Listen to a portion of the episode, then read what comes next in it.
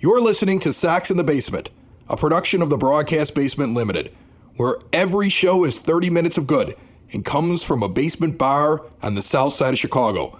Pull up a stool, pour a cold one, and join us right now for Sox in the Basement. Heard everywhere podcasts can be found and always at soxinthebasement.com. Chris needed a night off, so joining me from Future Sox is James Fox. Uh, my name is Ed Siebert. We're going to bring you through 30 minutes of White Sox come hell or high water. And in this case, it's mostly hell and not a whole lot of water. It's just kind of a drought because all that's really going on right now is stuff like just adding a couple of guys to the 40 man roster that you would figure, maybe rounding out some coaches. I don't know. I, James, have you heard anything? Are there any more light hitting middle infielders from the past decade that have been added to the coaching staff of the front office? Because I haven't seen anything. Yeah, not today. Uh, you know, thanks thanks for having me. This will be fun. Um, you know, I know we were talking about that a little bit before we got on. I was I was just hoping that like the players that they add aren't recreations of Chris Getz and Josh Barfield and Paul Janish and all these other guys that they just added to the front office. Yeah, I think we said we just don't want nine David Ecksteins on the team, right? In in the the mold of Jerry Reinsdorf. His favorite player of all time is David Eckstein, and that that might be a little bit worrisome right now. Yeah, on on one hand, uh, they would be scrappy. They would be the scrappiest team in history. I just don't remember Eckstein as much of a starting pitcher or reliever, and kind of small behind the plate. Like we'd have to find some. We'd have to find like a jumbo-sized Eckstein to catch.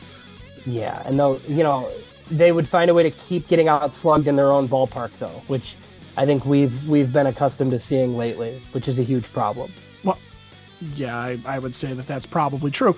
Uh, as always, though, uh, Sox in the Basement brought to you by Cork and Kerry at the Park, our proud sponsor. And this week's specials $4 half acre daisy cutter cans, $2 Bud Light cans, $12 comfort food specials like meatloaf and fried chicken dinners. Oh, the food there is so good. And uh, you got a featured bourbon this week of Whiskey Soldier, go and see Gino at the bar for any of those specials. And then on Tuesdays, it was Mondays during the season. Right now, it's Tuesdays, two for one burgers if you go in there. So a two for one burger and a $4 half acre daisy cutter or a $2 Bud Light sounds like a winner to me. Or you know, winner, winner, get a chicken dinner on one of the other nights. Remember, two locations for Cork and Kerry. There's Cork and Kerry at the park at 33rd and Princeton in the shadow of the ballpark, which is your home base for White Sox pregame, postgame, viewing parties, and the offseason. And of course, Cork and Kerry in Beverly at 10614 Southwestern Avenue, traditional Irish bar in the Beverly neighborhood. See more, book your next event with them at corkandkerry.com. So we're coming out of the general manager meetings where not much happened other than uh, some feces hitting the floor, metaphorically and probably physically in some cases. And you get stuff like Scott Boras grandstanding and saying, you know, free agents win championships.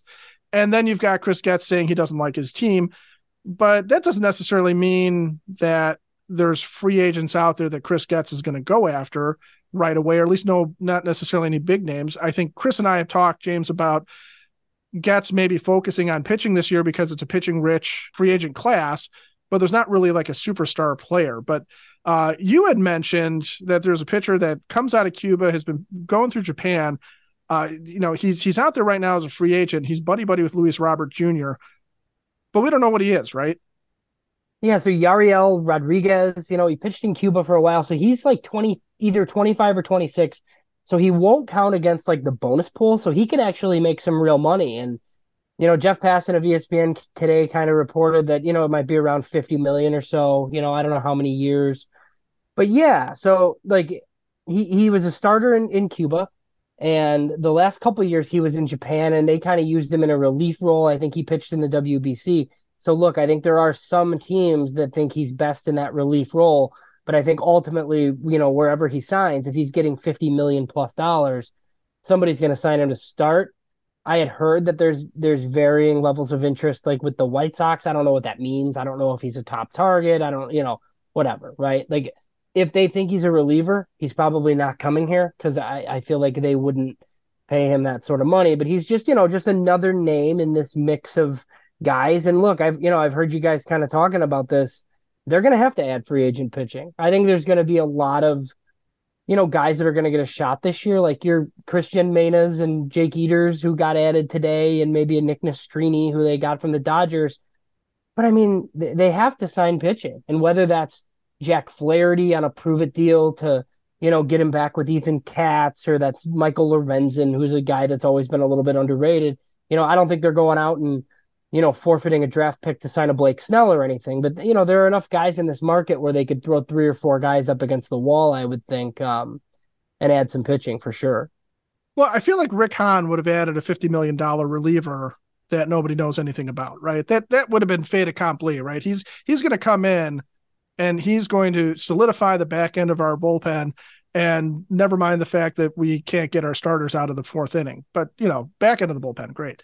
But I, I I, yeah, we've talked extensively about this because really you have Dylan Cease. They claim they have Michael Kopech, although I think that's dubious at this point that he's a starter.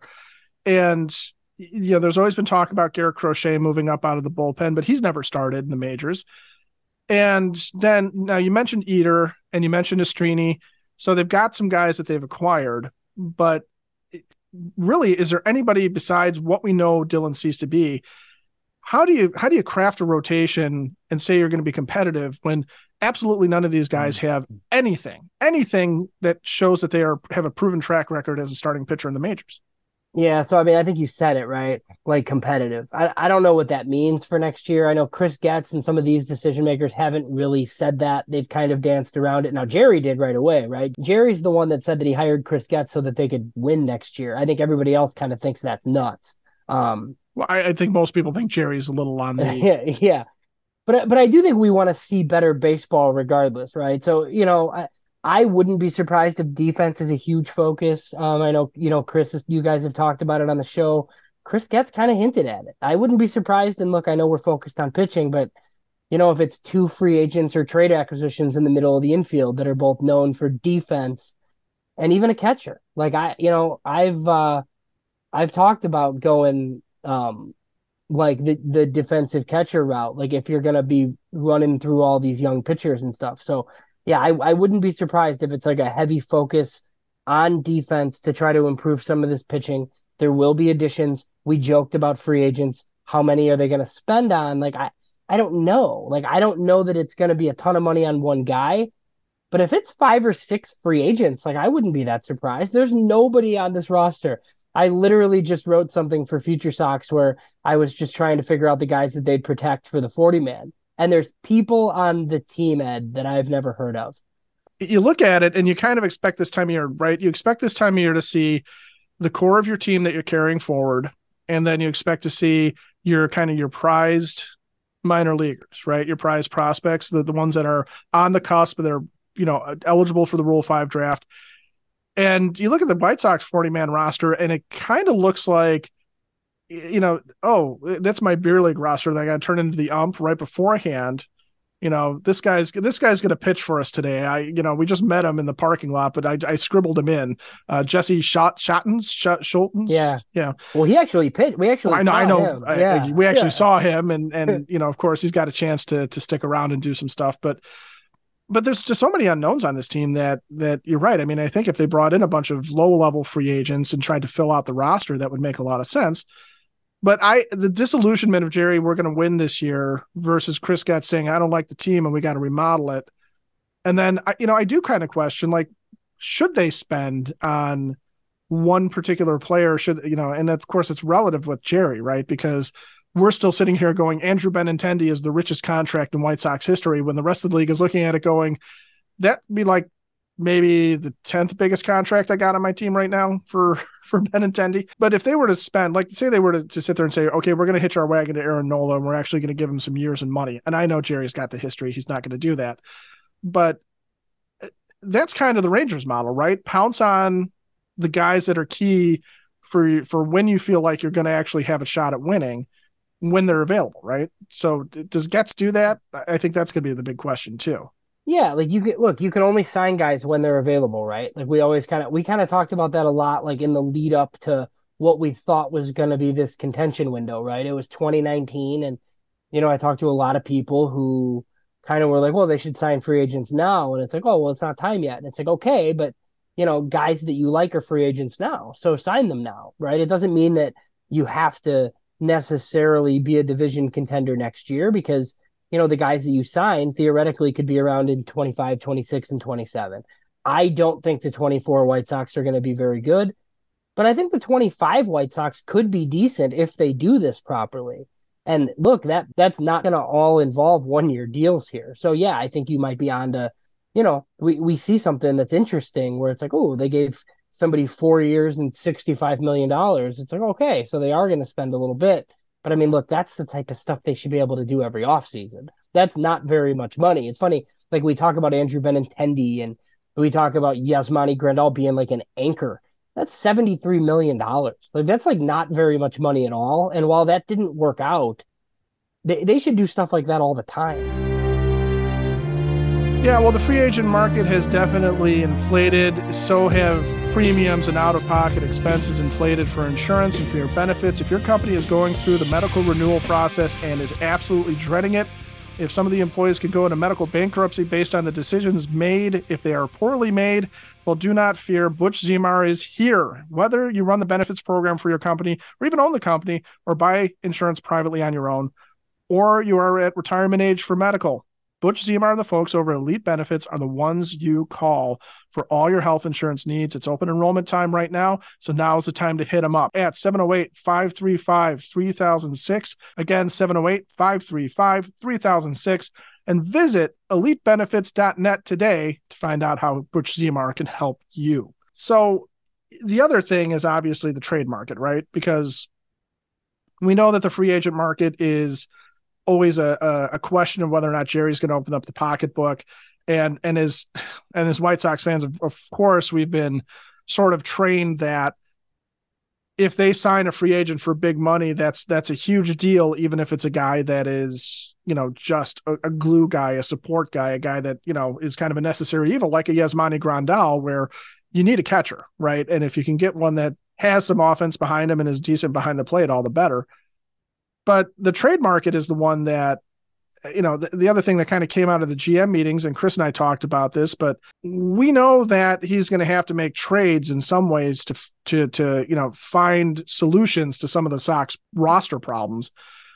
But I don't know. I I want to get your take on whether or not there's any trade value on the 40 man roster, right? Uh, what, what do we? Because we know Dylan Cease is being dangled. Okay, Dylan Cease, former Cy Young runner up has some value to a team. What he brings back, we don't know. And and and Chris and I talked a little bit about Dylan Cease in the last episode. And of course, if you want to check that out or any of our prior episodes, you can anywhere podcasts are downloadable and always at soxinthebasement.com. But what do you think? Like, who actually has value on this team that Chris Getz can go out and say, I'm going to trade this guy, but what I'm going to bring back is going to be useful?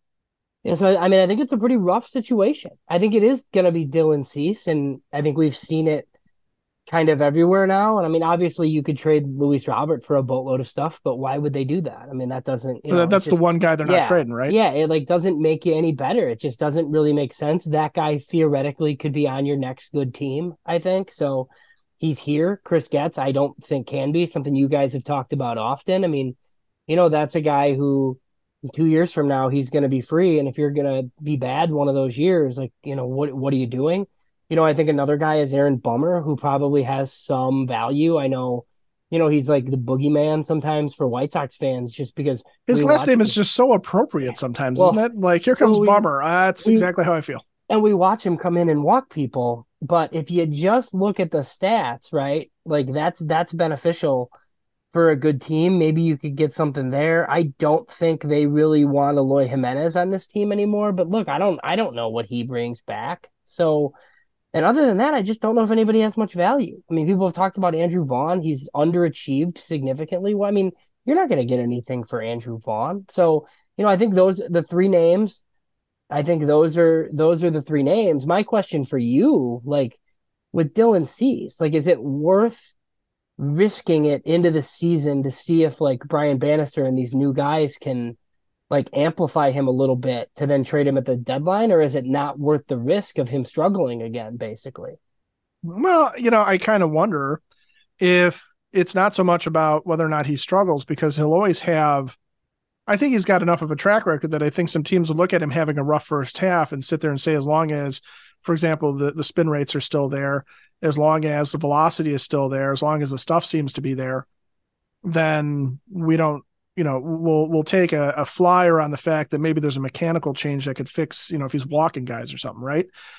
But I wonder if it's if it's really more as teams are building now, if they're not getting the free agents, or if if you're Chris Getz and you're going to try and pluck some of the mid-level starting pitching that's out there because you have a rotation that you have to craft at some point at some time here, right?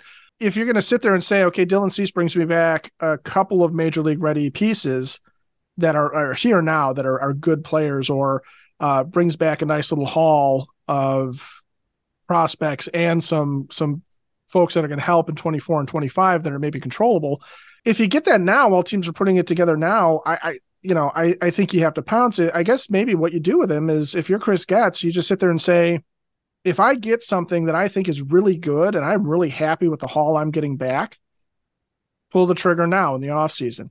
If I don't like what I get and I'm going to end up dangling him at the deadline, maybe I'll get something better and you know you kind of take your chances that you're going to be able to pull that together and get something at that point but i think the one thing you don't do is necessarily go into the 24 25 off season still with dylan cease on the team and then dangle him then when he's only got the one year left of control and scott boras you know barreling down on on whatever team picks him up although for some teams that's not a big deal right um, it, it's not, but you would think with him, like the benefit is two playoff runs, right? That that's right. why you want Dylan Cease. You want him for two two years of playoffs.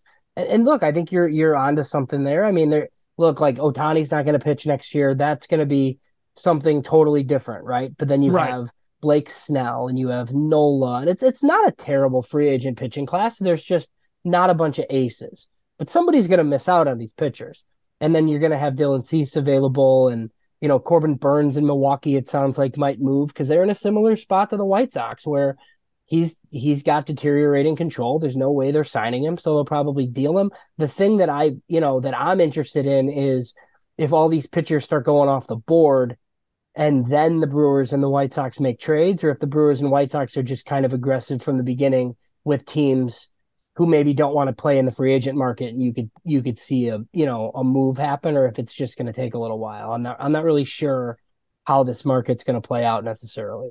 Right and is chris getz an aggressive guy or is he a guy that's going to lay back? Because i feel like rick hahn was aggressive when he knew what he wanted and would go out and just jump and get it right away but not always with any sort of forethought it felt like yeah. no. so, so some sometimes it was like oh you're aggressive on that but wow um but yeah, with Cease, I, I would think now. Is there anybody? Here's the other thing too: is is that the the other way to trade is trading prospects and bringing back major league help. I know we know Colson Montgomery is coming, and that the, the Sox are probably not going to deal him unless somebody makes him a Godfather offer. I would assume. But is there anything else really down there? Because that's the one thing that we were harping on. Chris and I harped on this all the time last year, really for the past couple of years. Is the minor leagues outside of the top handful of guys that you you would hear Rick and Kenny talk about with that glowing adoration. And again, as White Sox fans, we're so tuned into when we have a Colson Montgomery that he is the second coming. And we we we must hold on to him at all costs. And it used to be Rick Hahn would also rush him to the majors and Kenny would rush those guys to the majors. That's why Andrew Vaughn ended up with what 53, 58 games in the minors only. And look how that's helped him. But is there anybody down there that has any real value that the White Sox wouldn't sit there and be like, all right, this is, you know, this is clearly out of, you know, uh, like say out of their top five, their top 10 prospects. Is there anybody that, that anybody would ever want to bring back even, even a David Eckstein clone? Right. So, I mean, look, I think your top guys probably aren't going anywhere, your Montgomery and your Schultzes, but you know, the one guy who I've never really gotten a read on as far as what they actually think is Bryan Ramos. And so they put him on their 40 man last year he had a good year in the minors. He's still super young. He's like 21, played at Birmingham. He's another Cuban. And he played well in the Arizona Fall League, but it just seems like Bryan Ramos gets going and then he gets hurt. And then he gets going again and then he kind of gets hurt. And he's been mostly third base only. And I know you guys have talked about Moncada a ton, and it was, you know, it was a little interesting hearing Chris Getz talk about him moving around potentially. Like Right. I don't I don't know that there's a spot ready for Bryan Ramos. So like, you know, could Bryan Ramos and two other prospects get moved for like a young veteran or even a guy with a couple years of control? Like sure, I think you could see that. I think you could see a lot of buying and selling for the White Sox because Chris Getz is going to try to shape this team I guess in his image. That's the other thing that, you know, kind of comes back to, you know, talking about Dylan Cease. Uh, You know, like Baltimore's a pretty good fit, right? Like we've all talked about them. Like if you want to trade Dylan Cease for a couple of young position players, I think you're going to have to backfill with free agent pitching. So, you know, it is kind of a just a matter of like how these moves shake out, right? You don't want to wait until March to trade Dylan Cease and then all the free agent pitchers are gone and your rotation is, you know, Touki Toussaint and like a bunch of his buddies or something. Like that would be not good. So yeah, I, I think we could see, you know, moves that look like they're buying, moves that look like they're selling, all with just the goal of making this team look different that Chris Getz doesn't like very much. If you want to sit around and talk White Sox baseball, a great place to do it is Hailstorm Brewing. It's a lovely, lovely beer hall located in Tinley Park at 8060 186th Street, right off of 80th Avenue. Uh, they've got an incredible lineup of beers, mouth-watering food, a working brewery and tap room, large beer hall, now offering lunch service. Scratch Kitchen open from 11 a.m. for lunch Tuesday through Sunday, Tuesday through Friday special. Basically, whatever you order, you get a beer. Comes out to the price of the meal. It's great. Check out their huge tap room and outdoor patio when the weather's nice. They've got a fire pit for those chilly evenings. They have live music on the weekends. They have trivia nights, other fun events. Do not miss out. You can follow them on their Facebook page at Hailstorm Brewing Co., where they post all their events, and be sure to check out hailstormbrewing.com. So, around the league, now we, we saw what Hahn was able to pull off, getting Jake Eder, getting uh, Nick Nastrini, uh, Ky. Bush. Are there guys around the league, you know, as, as you've looked around, anybody that you see that would be uh, a good trade target for someone like who's blocked or somebody who is is maybe a, a little bit of the the shine has gone off the prospect for him. Because we were talking about rebuilding as, as part of the Rangers and we got kind of you know negative comments put our way towards they'll never sign guys to Semien and, and Corey Seager's contracts. But the other thing that they did was pluck guys like Adolis Garcia out of the Cardinal system trade for Nate Lowe who was not going to crack the Rays anytime soon even though he was a fairly high prospect for, of theirs do you see anything like that? Like, is there anybody that you've kind of sat there and went, "Oh, that guy"? You know, I, I would love it if Getz were to to try and go get that guy with something we have, whether it's it's a Bryan Ramos to try and get you know another prospect, or um, you know, as part of a Dylan Cease trade. Yeah, so I think like something that's interesting is like, you know, you you talked about Texas. I think Texas has a guy, Justin Foscue is, you know, he's interesting. He's a um like a young second baseman that was a, a first rounder a few years back. He's he's got some power. He does hit right handed. I'd prefer a lefty, but I mean that's a guy that's not going to play second base in Texas anytime soon. So I think like those are the types of teams, right? Like Baltimore's loaded. Like Bal- Baltimore, like I feel like they they prospect hug a little bit, but man, like if you look at that system, they're like a perfect match for Dylan Cease if you could get them to give up something because they just have redundancies at all these spots, right? I think Michael Busch at- from the Dodgers is another guy who's who's interesting. Just you know, like hits left-handed, plays second.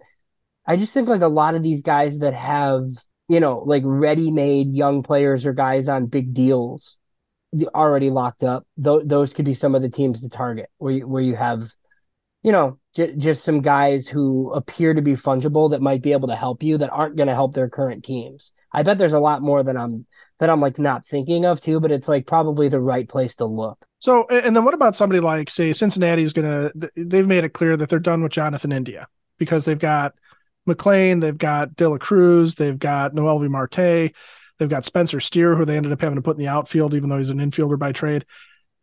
Do you look at somebody like that and sit there and think, okay, this guy's basically a replacement level guy, but better that than whether or not we think Zach Remillard or Remy, Romy Gonzalez are are real major leaguers at this point?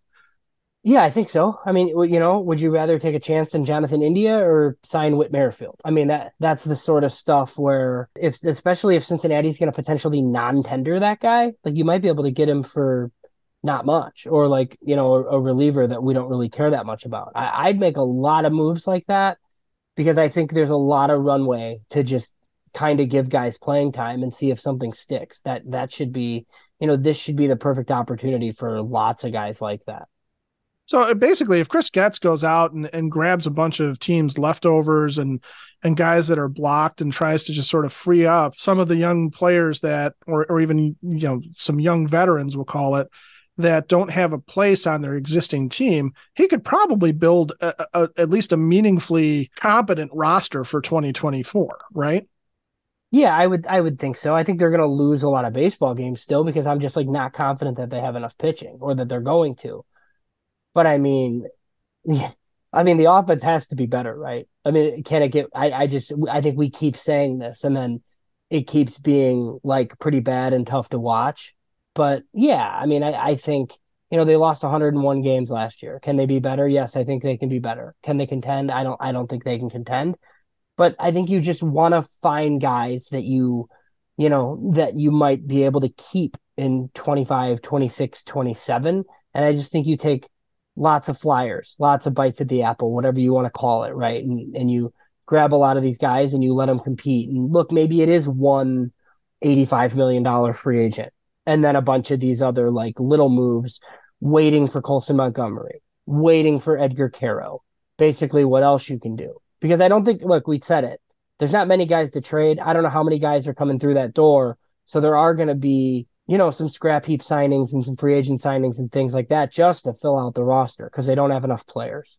So you don't think like uh, Gavin Sheets, for example, is going to bring them back a potential ace? i I mean, I'm just really hoping that Gavin Sheets isn't on the team. Like, I, mean, I think we're all kind of at. Oh point, my right? gosh, I know. Like if if I see Gavin Sheets in right field again, like I I just I I don't I don't know I don't know what we're doing at this point. Uh, what's your take on Oscar Colas? Because I, you know, Getz sort of doesn't anoint him the way Rick Hahn had anointed him.